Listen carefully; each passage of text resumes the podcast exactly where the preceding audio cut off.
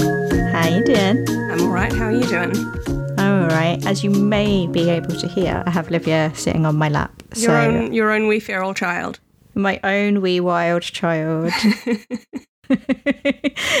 sitting purring on my lap. So I'm pretty pretty happy. I have managed to almost humanize her by insistently calling her my daughter in a way that she can't in any way fight back against because she can't speak. So Yep. uh, She doesn't know what it means, so Yeah.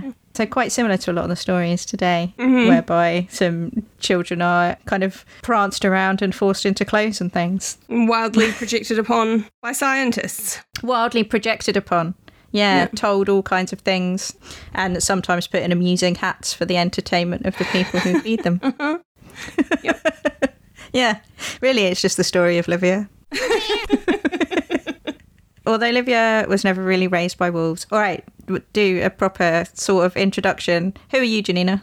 Oh, I'm Janina Matthewson. I am a writer and I'm here. And who are you, Emma Southern? I'm Emma Southern. I'm a historian, and I'm also here. Hurrah. Together, we are History is Sexy. Yeah, we should do that in unison one day.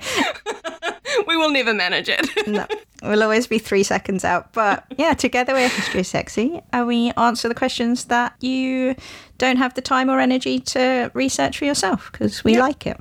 we like it. And you can find all of our stuff, show notes, and ways to support us at historysexy.com. And that's it. That's everything. That's about us. everything. That's all Yeah. the deets. And today we are answering a question from Pierre Scholl, who said, Can you please tell me if there were slash are really children who are raised by wolves? Yeah. Yeah. Short answer, yes. Okay. My short answer is no. So Short answer, yes, there are people who claim that they were raised by wolves mm. or claim that children were raised by wolves, but I don't think that any children have ever actually been raised by wolves. Interesting. I think, I mean, we'll get to them. I think that some are fakes and some of them are children who hung out with wolves for a while. Yes. But I think, I think raised by wolves, you get the image of like, we're contracted, as far as I can tell, by law, natural law of the universe, to talk about Romulus and Remus. Hmm. And I imagine babies being suckled by wolves and then Yes. raised to be part of the pack. And I think that that has happened precisely zero times, mm-hmm. mostly on the basis that. I don't know actually how much time you've spent around babies, but you have a lot of brothers and sisters, so I suspect you've spent some time around tiny babies mm. who are still drinking milk. They require a lot more care and attention than just a boob. They require almost constant care and attention. Yes, they do. And they get rashes constantly. So They- many rashes. they are always wriggling about. Yeah. You, you can't even just feed them no, you've got to feed them and then burp them. and then burp them. Yeah. So you can't just have them lying down on the floor and like give them a wolf boob. You have Yeah, to. you can't just like dangle a teat over them, which is all They- a wolf uh, will be able to do. 45% of babies won't even take that. Like you have to basically bully them into feeding and the rest of them won't stop. Like yeah. This is, I think, the key difference. Like, because you think of animals and like the the protective and maternal instinct among animals, which we know exists, right? And there are loads of examples of like, look at this dog who is raising this orphaned kitten. And yes. the kitten is friends with the little puppies and maybe thinks that it's a puppy and, and all of that happens because I think animals can recognize a vulnerable Yeah. young and know especially that it needs, mothers, especially like- mothers and know and like accept that that's something that needs care and be willing to provide it with care but animals almost as a rule are born with certain functions like Yeah. the ability to walk that humans just are not And to hold their own heads up. and hold their own heads up. And to not choke to death on their own tongue. and don't take literally like 15 years to get to a point where they can be trusted to do anything by themselves without falling into a river. Like then. human babies as by like biologically are born as very helpless things with because of big brains basically and raising a human baby is unbelievably difficult and very very time consuming yeah, it doesn't take that much time spent around a baby to think a wolf couldn't do this. yeah exactly but what I do think has happened is that you've had children who are past infancy, who are Yeah. like three, four, five, and up, who have hung out with wolves for a while. Yes, you have you have children who have been abandoned or run away or otherwise like separated from civilization for a time and who managed to survive for that time on their own. Yeah, um, sometimes by hanging out with animals. But so we're going to talk about some stories. One of the weird things about researching this was seeing how unbelievably similar most of these stories are. Which might mean that we get bored of telling them at some point eh, because they're super similar, and also how they all cluster together. So, almost all raised by wolves stories come from Northern Europe up to the 19th century, and then after the 19th century, almost all of them come from India. Mm-hmm. And it is super weird that those are the only places, except Lithuania, where apparently bears were constantly raising children. Yes, yeah. But they're like these weird little clusters of things that happen, and you never really get one, you always get like five in a row Yeah. which also makes them deeply suspicious to me. But also, how most of them are related in the way that they are told and by the kind of the people who are telling them, they're always told as weirdo stories like, oh my God, this super odd thing happened. Yes. And they're always told in that way that people talk about savagery and bestiality and inhumanness Yeah. civilization and what a proper person is and what a not proper person is. Yeah. This very sort of Victorian curios Yes, and attitude. going right the way back, they're always like from the earliest cases that we have that are not mythical. Well, technically, the earliest case of like a person being a child being raised or nurtured or suckled by an animal that isn't mythological comes from Procopius. Mm-hmm. and is a first-hand account that he tells of loads of people running away from a city in the middle of the Gothic Wars, so the Roman Wars with the Goths in 520, and somebody leaving their baby behind, which is wild to start with. and the baby being abandoned is then kind of adopted by a goat who feeds the baby with her udder. They repeatedly insist that the baby is swaddled, and so this baby is tied up and then is being fed. Like basically, you know, it's quite tight swaddling. Don't know if Yeah. you've ever seen a swaddle, but they're pretty like tight, so you mm. can't move any of your limbs or anything. Yeah. So this baby is lying there, can't move its head. The goat comes up and feeds it. Everybody finds out about when they come back from having run away from the armies and find that the baby's still going and is now quite attached. This is very shortly afterwards, like a matter of days. And they try to take the baby away and it refuses to have anything to do with human milk. So they just let it chill with the goat. And Procopius comes through with Belisarius's army and they go, Look at this. We've got a baby that'll only eat goat milk. And even weirder, the goat likes it. and so what they do is um, they purposefully hurt the baby. So they're pinching it or poking it or something in order to make it cry, Normal. Normal behavior. so that the goat comes over and goes, "What are you doing?" And everyone's like, "Look, the goat likes it." And that's what they're doing for tourists. Great. Great. Yeah. Normal behavior. And Procopius is like, weird story, huh? and then poodles off. It honestly doesn't seem enormously likely because, again, it would. This assumes that the goat has some kind of intelligence. They can go, that thing is crying. It needs food. I am going to go over to it and give it my teat. When, Yeah. if you've ever seen goats or sheep feeding, it's usually the baby goat like nuzzling underneath looking for the teat. And the mother goat standing there completely mm. disinterested. Yeah, as though something is happening to her that it's trying not to think about. Yeah. yeah. Staring off into middle distance and thinking My experiences of watching sheep and goats uh, from going and seeing lambing and things is never that the mother is running around offering her boob to everybody. But maybe this was a special goat. But that's the oldest one. And the rest of them appear in the 14th century, which is around about the time that people in Europe started boating around the place and talking about civilization. They were obsessed with it. They were like, we've just stopped raiding each other's villages, so now we're going to talk about what it means to be civilized. Yeah, so the earliest raised by wolves in history are three children who all appear in Germany in the 14th century, and people think that they were raised by wolves. And all of them are described in basically the exact same way. So, if one in 1304, one in 1341, and one in 1344, who all of them are relatively old. I don't think there's an age given for the 1304, the Wolf Boy of Hesse. Mm-hmm. Great name though. Yeah, but the second Wolf Boy of Hesse is seven ish when he's found. And the third Wolf Boy of Wetterau is 12. Mm-hmm. But they are all described in the exact same way. They were all found by hunters or people traveling. They all run on all fours and can't walk upright. And they largely walk faster on all fours than most people can. They can jump really high. Mm-hmm. They refuse to eat any food which is cooked, usually. Yeah. Just love some raw meat and that's all. Yes, they prefer raw meat and they can't talk. This is the thing that when you Google this stuff or when you search this stuff in databases, the thing that comes up over and over and over again is linguistic study. Yeah.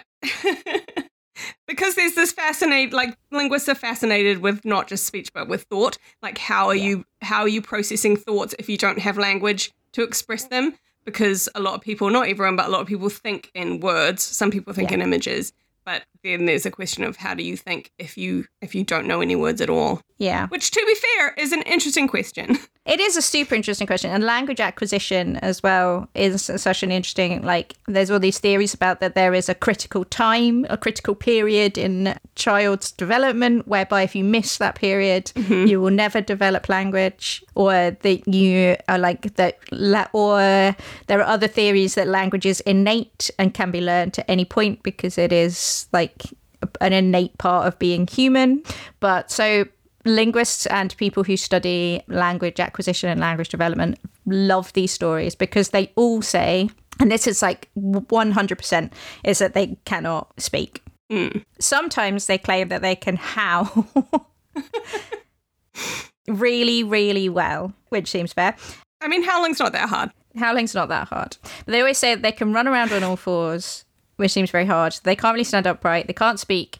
And very often, and this is a thing that I like a lot, uh, that they're extra hairy. Yeah, yeah. They've also often got weird eyes or weird um, teeth, like their teeth are sharp, are sharper Yes. than normal human teeth. And Yes. Yeah. And we will get to Amala and Kamala at some point, who Yes. I don't believe in at all, but we. in large part because of the eye thing. But yeah, so super hairy is the other thing that they, for some reason, even though they're never hit puberty by the time they're found, they are 99.9% boys, but they are super, super hairy and are more bestial than man, mm. basically. And every time what happens is that people bring them back to kind of quote unquote civilization, poke at them a bit, try to feed them stuff that they obviously don't want, and then attempt to civilize them or to train them out of the way that they have been living. So they will try to force them into clothes, they will mm-hmm. put shoes on them, they force try to force them to eat things that they don't want to eat. try to teach them not to steal because they're all described as stealing when really what is happening is they don't understand the concept of ownership. Yes, and also they this comes up a couple of times, but a lot of them talk about excessive masturbation in places where it is not appropriate to be masturbating. as soon when they hit puberty, this happens a lot. But uh, when they can learn to talk, so all of those stories are told by writers who are writing it down two to 300 years later, mostly about 200, 250 years later. So they're all chronicled in the 17th century. So into the age of exploration and are written about in a way that is very clearly talking about savagery Yeah. but also has a very weird idea of what animals can do. so the 1344 kid, the, the wolf boy of Wetterau, he uh, says that he was stolen at the age of three by wolves and that they raised him. They made him a hole in the ground and covered it with leaves when in, in the winter to protect him from cold. That they would get food for him and bring it to him, and that they insisted that he walk on all fours. I like to picture how they insisted. Like, just like, no, you're standing up again. Yeah. Get down. Get down on your hands. Yeah, which is such a like interesting perspective on this idea that wolves are super smart and can not only identify that they want this child, so they stole him, but that they need to protect him and that he needs food and that he's going to be cold. And somehow they understand that he doesn't have fur, so he's going to be cold. So they cover him up um, Yeah. and they dig him a hole. And then they kind of insist that he do as they do. And like, what do you think wolves are? It's like there's no, it's not enough to be like, isn't it amazing? These wolves did not eat this baby. But yeah. not only that, they also taught it to run on all fours instead of walking. Yeah, and they really cared about its well his well being as someone. Especially since if this kid was stolen by wolves at the age of three, like he's been walking for a couple of years now. Like this is a walking Yeah. child. It's not like yeah, it's it's Um, not like they got him when he was still crawling. presumably that's why he was able to be chattier than a lot of the rest of them. Hmm. But because by three you can kind of chat fairly well. Yeah. So he had been living with wolves for like nine years allegedly, Mhm. But he went on to live a pretty happy life, and he lived until he was eighty. Yeah. Allegedly. Unclear how much you can trust this because, again, it is 200 years later. Yeah. in people who are writing these things, these like encyclopedias and chronicles of a time that is past to them. And that is what a lot of the older stories are. Mm. But you do get some quite good ones. Those are the wolf children. Those are like your first group of wolf children who are, I think, probably the most like, until you get to Amala and Kamala, probably the most famous ones. And then you get to Indian ones after that. There is a sheep boy in Ireland, which I quite like. Oh, that's very good. Yeah, who is very obviously a hoax because he is being paraded around in Amsterdam in the 17th century. Hmm. And the guy who's parading him around claims that he is a 16 year old boy who was raised by sheep and had acquired an ovine nature uh, and would only eat grass. Sure. Yeah, so he is clearly like a weird sideshow uh, Yeah. situation going on. Yeah. One of the fun things is that I could only find one American one. Oh, really? Yes. And I thought there might be more American ones, but they are very much a, an India and Europe thing. Yeah. And like Imperial India, right? Like it's not. Yeah, yeah. These stories are not from before. They are not from pre British invasion India, no. Yeah. They're all from, and they're largely written by the stories of the these Indian wolf children are mostly written by European colonialists in India. Yeah. being odd. But there's one in Devil's River, Texas, Mm-hmm. which is the Lobo Wolf Girl of Devil's River, who was born in 1835 to trappers. Her mother died in childbirth, and her father was hit by lightning, Sure. which sucks. At some point, when she is small, she disappears, and the other trappers, when they come across kind of their camp, I guess, their little house, assume that she had been eaten by wolves. But 10 years later, sightings emerge of a pack of wolves running around the Devil's River area in Texas with a girl. And so hunters go out to try to find her, which she wildly resists. She's taken back to a ranch where she howls all night until the wolf pack comes to rescue her.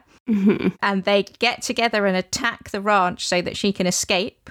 Fair play. Yep. she runs back into the wilderness. Seven years after that, 1852, two more kind of explorers, people wandering around, come across a girl suckling wolf cubs by hmm. the river. And she grabs her cubs and runs away and is never seen again. Sure. Okay. See, this feels more like realistic, just because no one tries to figure, no one tries to rationalize anything. They're just like, I saw this thing, and then it was gone. Super weird. Yeah. Yeah.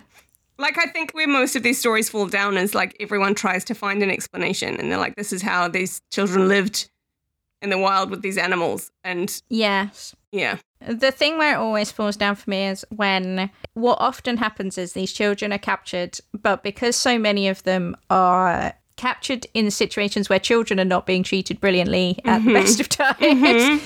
And where childhood is not like protected in the way that it would be now. And where medicine is like oh, we electrocuted it or we stabbed it with a thing to see what would happen. Mm-hmm.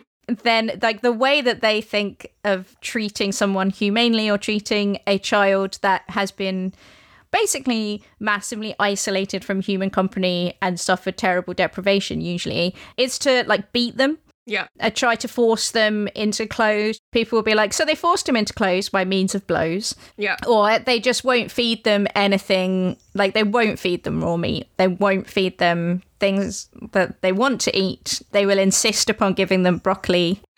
And then the kid like starves. Or they will their immediate reaction to a lot of them like when they're because what the kind of general story that you get is that the child is captured by hunters or is found by people just kind of meandering about or exploring or doing something in the wilderness and they capture them mm-hmm. against their will in, always against their will take them to a city or a town and then lock them up Yeah. inside and Yeah. fairly reasonably these children freak out and then the rest of their experience of life is quite often just horrible Like the best case scenario is that someone becomes fascinated enough by them to like let them live in a house with them instead of putting them in an asylum.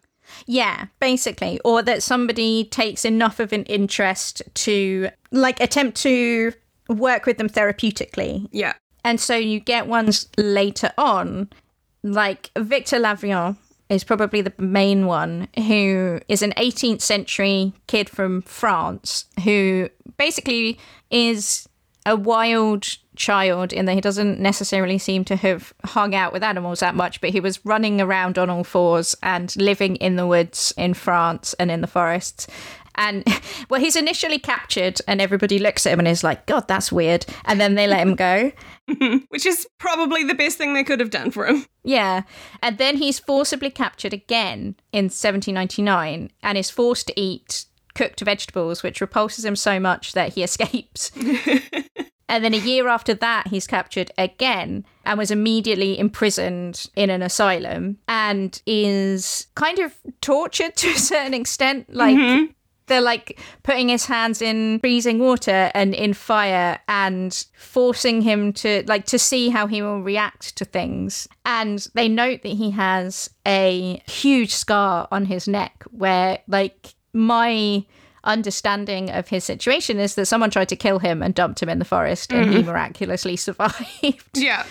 but certain doctors took a real interest in trying to rehabilitate him and in trying to teach him language and in caring for him. And it kind of goes okay for a while. But because he won't stop masturbating, basically, they give up on him and he gets kind of abandoned in a facility, a 18th century facility Yeah.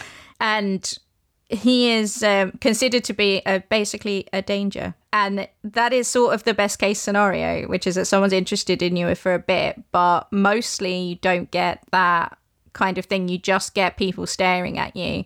Yeah. Or people who like adopt you as a curio for a time but then get bored and don't take any responsibility. Like Yeah. some, like someone who gets a puppy for Christmas and then doesn't want it, you know? Yeah, because there is only so much progress you can make. Yeah. And for a lot of the time, if you can't make miraculous progress, if you can't take the wild child and then pro- to produce a perfectly civilized child, Yeah. then people kind of get bored and like, eh, can't really be bothered. Like, like I'm not really, not really interested if it can't be, Yeah. if it can't be fixed. This is- essentially, this is still taking up too much of my life and I need to not devote so much time to it anymore. Yeah. For reasons. like one of the most famous wild children in history, I suppose, is Peter of Hanover, who is particularly famous because he was found during the reign of George I. He's meandering around in the Hanover forests, and George I had just become King of England. So they send him to London in order to so that George I can have a little look at him, basically. Yeah. As a curio, all these pamphlets are written about him. We know so much about him because the English court at the time, if you watch Bridgerton, you kind of know what it looks like. They are fascinated by this like the idea of this wild child, and they put him into clothes and keep bringing him out at parties. And he's like just a great a great slice of society gossip for for a Yeah. short period of time. because he is a child that is a, like they basically consider him to be a beast like something that is closer to beast than man and they fight he can't really talk he doesn't like to walk upright he's not very happy he is like basically in the way that a lot of hugely deprived children are when they don't learn that asking for something will bring it basically or mm. that they don't learn how to interact with people. He's very very apathetic. So he doesn't respond to things. He doesn't cry. He doesn't like he's not doing anything that's much of a muchness apparently it was particularly disappointing to everybody that he did not attempt to sexually assault all the ladies. Yeah, they all wanted to flirt with the what. What I pictured about this is in George of the Jungle when Brendan Fraser is like running around the field with the horses and all the like all the ladies are on the fence just staring at him. Like that's what it feels like everyone wanted him to be. Like this sort of not like this fascination with someone who is closer to beast in this Yeah. carnal way. You know, they wanted Yeah. they wanted raw sexuality because their own was so restrained. they thought it was going to be a sexy time with a like a sexy man Yeah. In- i imagine this in have you ever read brave new world No, I haven't. Okay, you should totally read Brave New World because it's amazing. hmm But in Brave New World, the whole world is like technologically advanced because of Fordian factory mechanics, basically, and Ford is their kind of their god. The whole world is hugely industrialized, but they are emotionless essentially, and they take this thing called soma, which is a kind of opiate with no side effects. And having too many feelings is considered to be largely bad. Mm-hmm. But they do maintain what they call savage camps, where people live indigenous ways of life. And they find in the main character finds in one of these kind of what's the word I'm looking for? Not resorts, not reservations. Mm-hmm. Finds a boy who was born to a woman from the city who got lost there. And so who has is a boy who should have been brought up in civilization but has been brought up with the savages instead and he takes him back as a curiosity mm-hmm. to his city and everybody is fascinated by him and ev- but everybody tries to flirt with him because the society is hypersexual and he is repulsed by the idea and wants everyone to stop talking to him. They call him John Savage. And he like the hedonism and sexuality and the sensuality of the society of Brave New World just massively freaks him out and he i- is kind of far more puritanical. And so I kind of imagine poor Peter of Hanover being in the Georgian court like, with all these girls like wiggling their boobs at him and him being like, ah! Yeah, so they got bored of him, and he actually ends up with an all right life. He gets sent off to live in Hertfordshire with a farmer who charges people to come and visit him, and plenty of people do. And they basically make money off of people coming and having a look and asking him questions and being fascinated by him. But no one seems to be particularly interested in how he ended up living in a Yeah. forest. He just turned up and they're like, all right.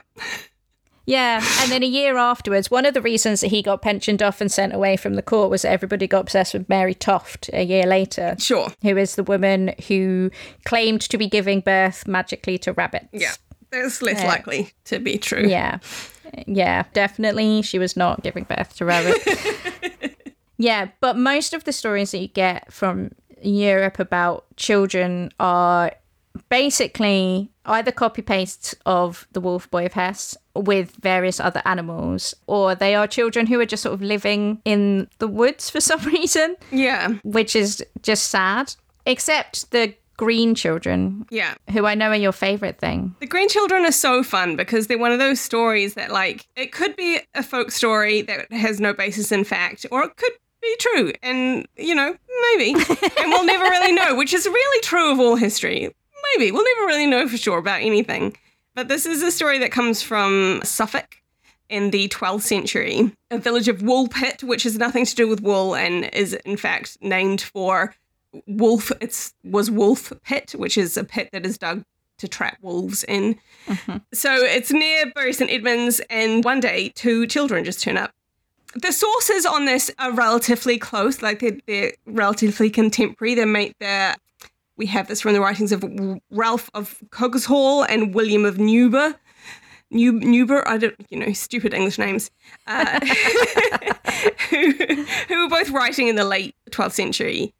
But this this boy and a girl, uh, presumed to be brother and sister, just turned up in this village.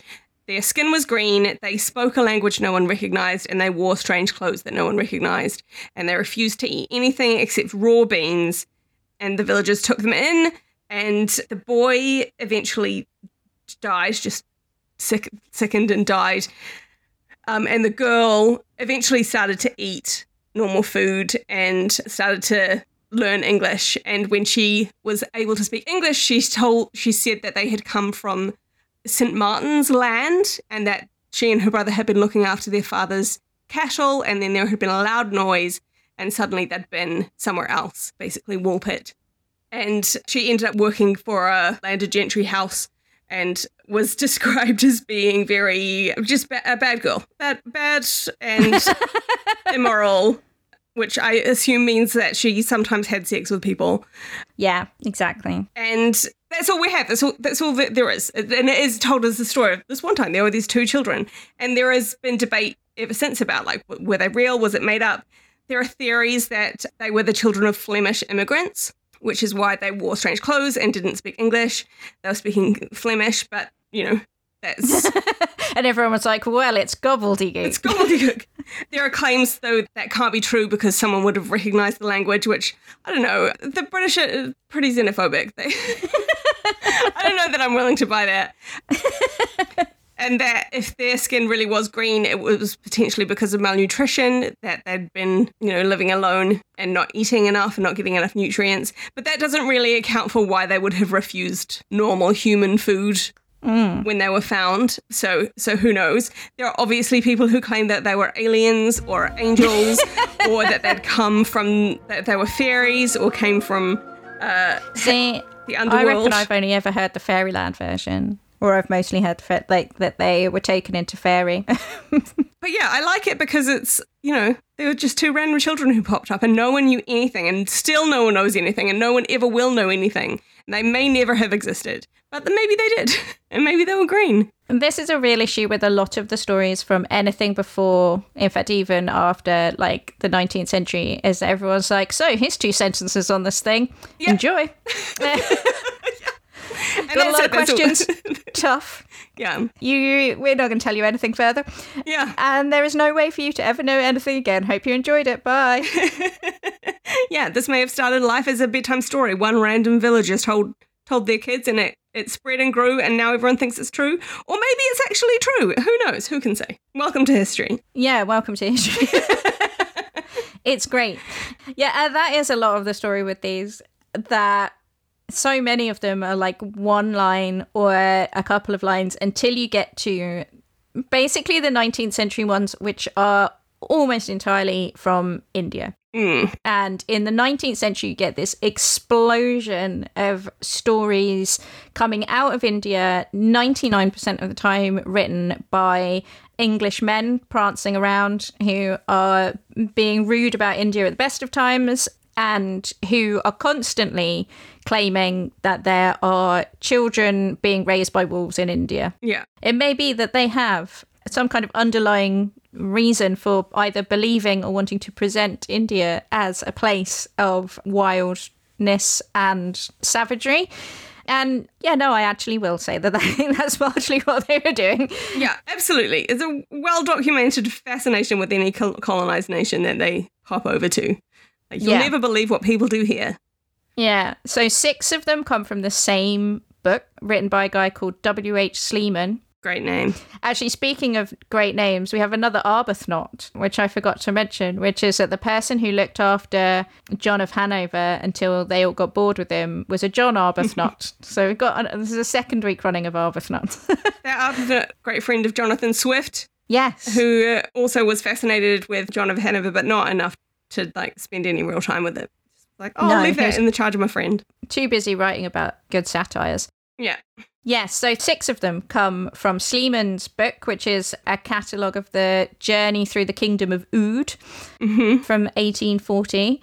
And he gives six cases, all from the same area of India, all children taken by wolves from their parents when they're under the age of three and rediscovered between the ages of nine and 12, all of whom he insists are rancidly smelly, very hairy, and are all profoundly unhappy with being in human company again. Mm-hmm.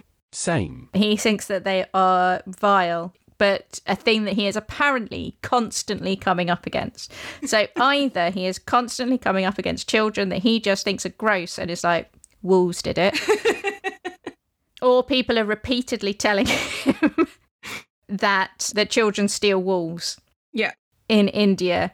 But this is a story that people are, at very least, apparently constantly telling English men in India. Because 20 years later, in 1860, you get the third Sitalpur boy who was raised by wolves. We know about from a story by a guy called H. Ross, who wrote a letter to the Field magazine, mm-hmm. which is a letter which still exists, and it is a uh, it is a magazine for people who own estates. Sure. Yeah, they need a magazine. Yeah, so I looked it up obviously to see what it was and found that it still exists. And it contains such articles as best UTVs for your rural estate, the importance of having a game book, Sure. A game book as in a book about as in game that you hunt, not about fun games. yes, country style for ladies in the city, Sure, sure. and all kinds of other things that you might need to know about. Like if you happen to love shooting, hunting, and owning country estates. I mean, I imagine I would enjoy owning a country estate, to be honest. If if that was an option available to me, I think I would enjoy it. But the rest of it sounds deeply boring. So he wrote a letter describing this in 1895. So 30 years after it allegedly happened, he claims that a child was brought in to wherever he was staying uh, by hunters who was about four years old, who sat up like a dog with his arms straight down in front of him with his hands flattened on the ground. He People who brought him claimed that they had found him in a wolf den next to wolf clubs. He moved like hops, something like a monkey, but never stood up. He always kept his hands on the ground. He gave vent only to snarls and sounds, not actual barks by a dog, but something between a bark and a grunt. He would not eat cooked food, but ate raw meat ravenously. A police officer took charge of him and gradually broking him into taking milk, then milk and bread, etc. This is where it gets dodgy. I say gets dodgy.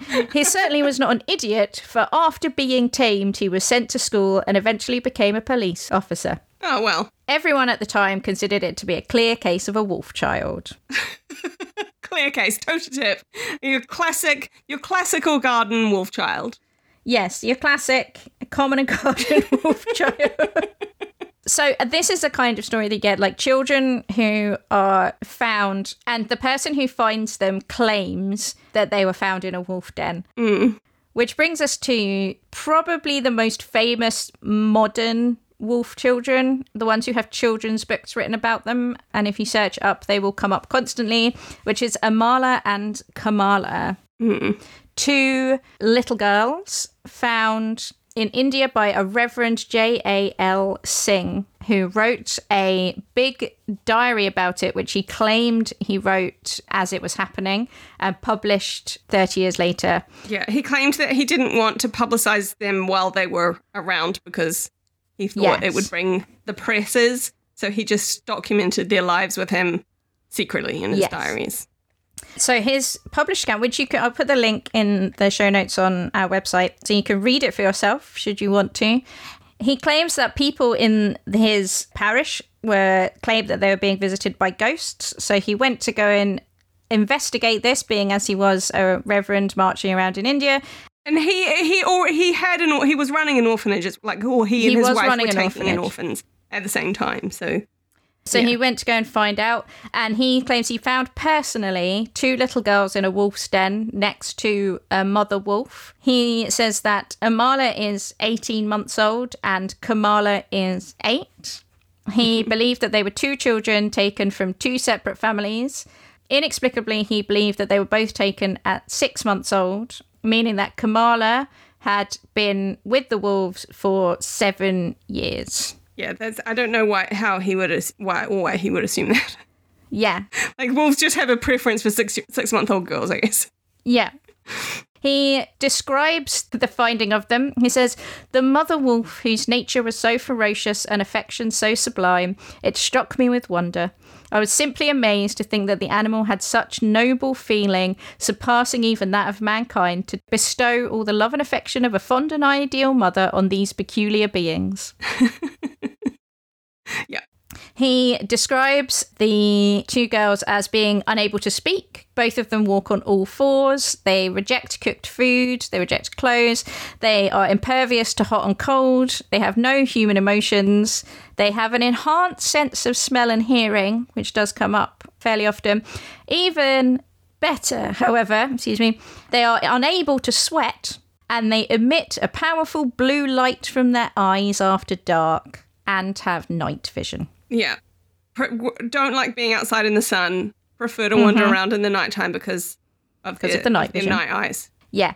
Amala died when she was two and a half, so she was there for a year with him. And Kamala was taught to sit upright, to wear clothes, and she died at 17 of tuberculosis. At which point, he published his account and went on to write books about them for a long time. For a while, in in a lot of places, this is considered to be the most clear cut case of children who were definitely, definitely raised by wolves. But as early as 19, uh, the earliest one that I could find doubting it was 1943, where an article reviewing the book that Singh wrote about this saying this is ludicrous. like this just doesn't basically doesn't make any sense. That's not how wolves work. Like wolves would not hang around with a human child for 7 years at the best of times. You can't go around saying that, like, he's just describing a dog. Basically, it's just like, well, they were raised by dogs, so they can't sweat because dogs can't sweat, which is nonsense. Yeah. and the, is the wolf training the children not to sweat? Come on, man. Did she, like, do you think that wolves can emit blue light from their eyes? Yeah, it, it's it's it is a groundbreaking discovery if all you need to do to take on animalistic like biological characteristics is spend a lot of time with them. Yeah. I mean, I spent a lot of time with Livia, and she has neither taken on any of my characteristics. And maybe had we met each other earlier. But yeah, so the description, at least as Singh puts it, is clearly fictionalized. Like his Yeah. version of him finding them, his version of how they behave. And then later on, into the 50s, people started talking to other children who were at the orphanage, uh, who came forward with testimony about Singh beating Kamala to force her to act as he wanted her to. Oh jeez. If you Google, you might find photos that are alleged to be of Amala and Kamala, but they are ones that he staged later on with other children in the orphanage. Mm. And a guy called Serge Aroles wrote an entire book about how they were obviously a preposterous. Well, he believes that they were a, a, an entirely a hoax to make mm. money for the orphanage, basically. And Best case scenario, it's a wild exaggeration. Yes, like nobody met these poor children. And this is the thing that when you get into the later ones, quite often the more recent ones, the kind of 20th century, 21st century ones, nobody ever asks the child anything. Yeah. They only talk to their caregivers. And a lot of the ones that where people do go and talk to them, they're clearly not telling the truth, basically. Yeah, because the one thing that children are really good at is doing what they think you want them to, right? Like this is it's the same reason that the satanic panic got kind of out of control, right? Is because the Yeah. people were feeding children the answers that they wanted and rewarding them for giving them. And it, you know, so you can't it's it's very very difficult to ascertain Yeah. an accurate account. So I read a good article by Michael Carroll, which I will also link, where he listed 33 cases of what he calls animal parented children throughout history, not including mythical ones, but like real life alleged animal parented children. Almost all of them are wolves, except for a few who are bears. And he could only find three where anybody had actually tried to investigate the situation beyond the person who reported it. Yeah. So obviously the vast majority are just in like chronicles and histories and there's no way of investigating them. But where someone who is not related has tried to investigate, all of them have been clearly debunked. Mm. Like there is a child in Africa who claims that he was raised by monkeys, and people investigated and found kind of a, a paper trail of evidence that he was an autistic child who had hmm. been in institutions, and someone had taken him out and dirtied him up, basically, and tried to make money off of him. Yeah.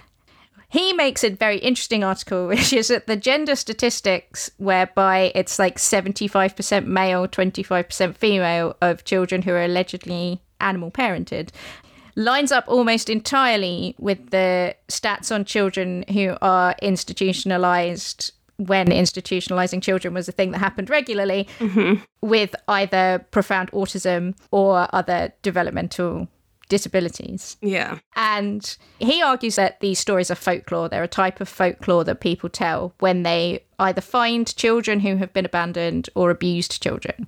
Yeah. And they create these stories about them. And that is what it kind of is, I think, a lot of the time. Or it is. The two most recent ones I could find that I could find anything on were John Ssebunya in Uganda and Ivan Mishukov in Russia, mm. Who are very, very well documented because they both happened in the 1990s. Yeah. Ivan Mishukov is interesting because he ha- this happened in a city. Yeah. In in Moscow. He is not a, a rural child. In 1996, Ivan was four. He lived in a Russian city. His mother was abusive alcoholic. And so he, at the age of four, packed up and left and said, I'm not having this, and ingratiated himself with a pack of street dogs. by, bring, by bringing them food, which is the classic gambit. He gave them food. Befriend a dog. And then he would beg for food and then share it with the dogs. And they kind of protected him from any kind of predator or anybody who would hurt him because they came to rely on him for food and they would fight off anybody who tried to hurt him. And he was able to use them for warmth as well. So he could kind of cuddle underneath the pack when it was freezing in Russia. And he lived for two years with the dogs until the police eventually managed to separate him from the pack and capture him and reintegrate him into human life. I think if there is an explanation for children hanging out with dogs, this is what you have, Yeah. which is kid who is savvy enough and smart enough and just about old enough, not really old enough to take care of themselves, but smart enough to ingratiate themselves Yeah. And vulnerable enough. It's like the perfect balance of able to do a bit of stuff for himself, but vulnerable enough that he's not a threat to the dogs, that he can hang out with them for a couple of years, basically. Yeah. And he is, as far as I'm aware, still alive. Last anyone heard from him, he was in the Russian army, which is interesting now. Uh, and like just went on to live a fairly after making waves for a while and everybody being fascinated from by him was just kind of living a normal a normal life now. And then John Ssebunya mm, kind of made a big deal in 1999 when BBC made a documentary about him. Here's a kid from he's not a kid anymore, but his boy was a boy from Uganda. Every article I read about him gives different ages uh, and different timelines for things that occurred. So he was either two or five, somewhere between the age of two and five. It's a fairly big difference in a child, you know? It's- Yes. In the middle of a Ugandan civil war, he witnessed his father murder his mother. And terrified that he would be next, he fled into the jungle where he survived by himself for what either eight or 24 months. Again, uh, it's a pretty significant difference. If he's two and he survived for 24 months, that's different to him being five and surviving for eight months. Yeah. He is found by a woman walking through the jungle foraging for food, he- where he is hanging out with a pack of vervet monkeys. He allegedly told her that they approached him, that they gave him food, and that he became a member of their group. They took him in. And people, kind of researchers, monkey researchers, say that vervet monkeys are one of the mo- groups who will take in like lone mm. monkeys. Yeah. A lot of monkeys, they're not real friendly. and if they find a monkey by itself, they will just kill it. But not these guys. These are the nice, but not these nice guys. boys. So in 1999, people started making documentaries about him. He sang at the Special Olympics because he turned out to be a fantastic singer, which is nice. It is nice. But you can watch the original documentary does not seem to be on, but there are a bunch of articles written about him and there are clips of documentaries that you can watch. I watched a clip from a National Geographic documentary mm-hmm. where they showed what was clearly a very nice boy who has some intellectual disabilities. They attempted to show off his amazing tree climbing abilities from his time living with the monkey. And what unfortunately I watched was a boy failing to climb a tree until somebody helped him up the tree, which was difficult to watch. He seems lovely. Everybody is very invested in this idea that he was adopted by the monkeys and lived with the monkeys and became one of the monkeys. And the woman who like adopted him, who found him and took him and adopted him, talks a lot about how he was extra hairy when she found him, even though he's not now. Again, And I suspect like all you have to do to look like monkey is live with monkey. Apparently. Yeah, exactly. If he was living in the jungle, he was not picking up that many monkey habits because he just seems like a normal kid. Which, to be fair, is the best case scenario. What you want is for him to be a normal kid. Let him have a life. But like, uh, maybe that means he didn't live with monkeys. yeah, I mean, again, I think that if he was hanging out with monkeys, then he was just hanging out with some monkeys in the same way that Ivan was hanging out with them dogs. Yeah. He wasn't being raised by. Which, if he was five, is completely believable. You know that he just like found that you know they were good company and also probably could help him find food and were and friendly if he to followed him. them about. Yeah. Yeah. But yeah, he. I mean, he seems perfectly nice. I hope he's very happy. Yeah. but I do sus- strongly suspect that his people who adopted him are exaggerating somewhat Mm. In order to make his story sound cooler. Because then they they got so much coverage. There's like NPR interviews, there's National Geographic documentaries, there's BBC documentaries, there's Guardian articles and Washington Post articles, and I also read an article which I think was the Washington Post or something along those lines, like Big American Broadsheet, about a wolf boy of India dying mm-hmm. and somebody going around trying to identify anything about this person. Everyone being like, no, that's not his name. And she travels around all these villages and everyone's like, no, he's alive. No, he's dead. No, he's alive. No, he's dead. And mm-hmm. you're like, if you don't even know who he's alive or dead, then I'm not sure that we can know anything about whether he was raised by wolves.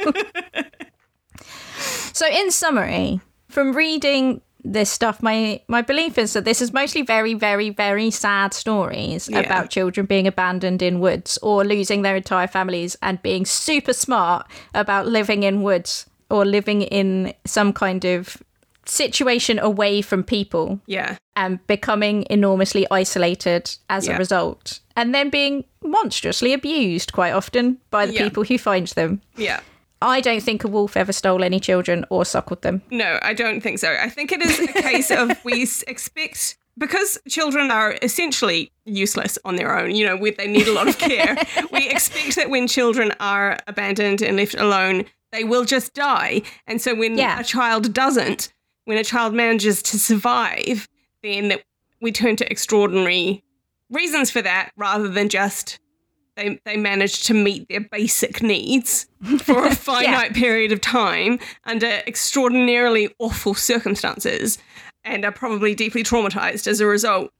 Yeah. We've got to turn it into a fairy tale and use it to like tell stories about nature and to tell stories about innate humanity um, rather than just care for this person who clearly needs care. Yeah, yeah.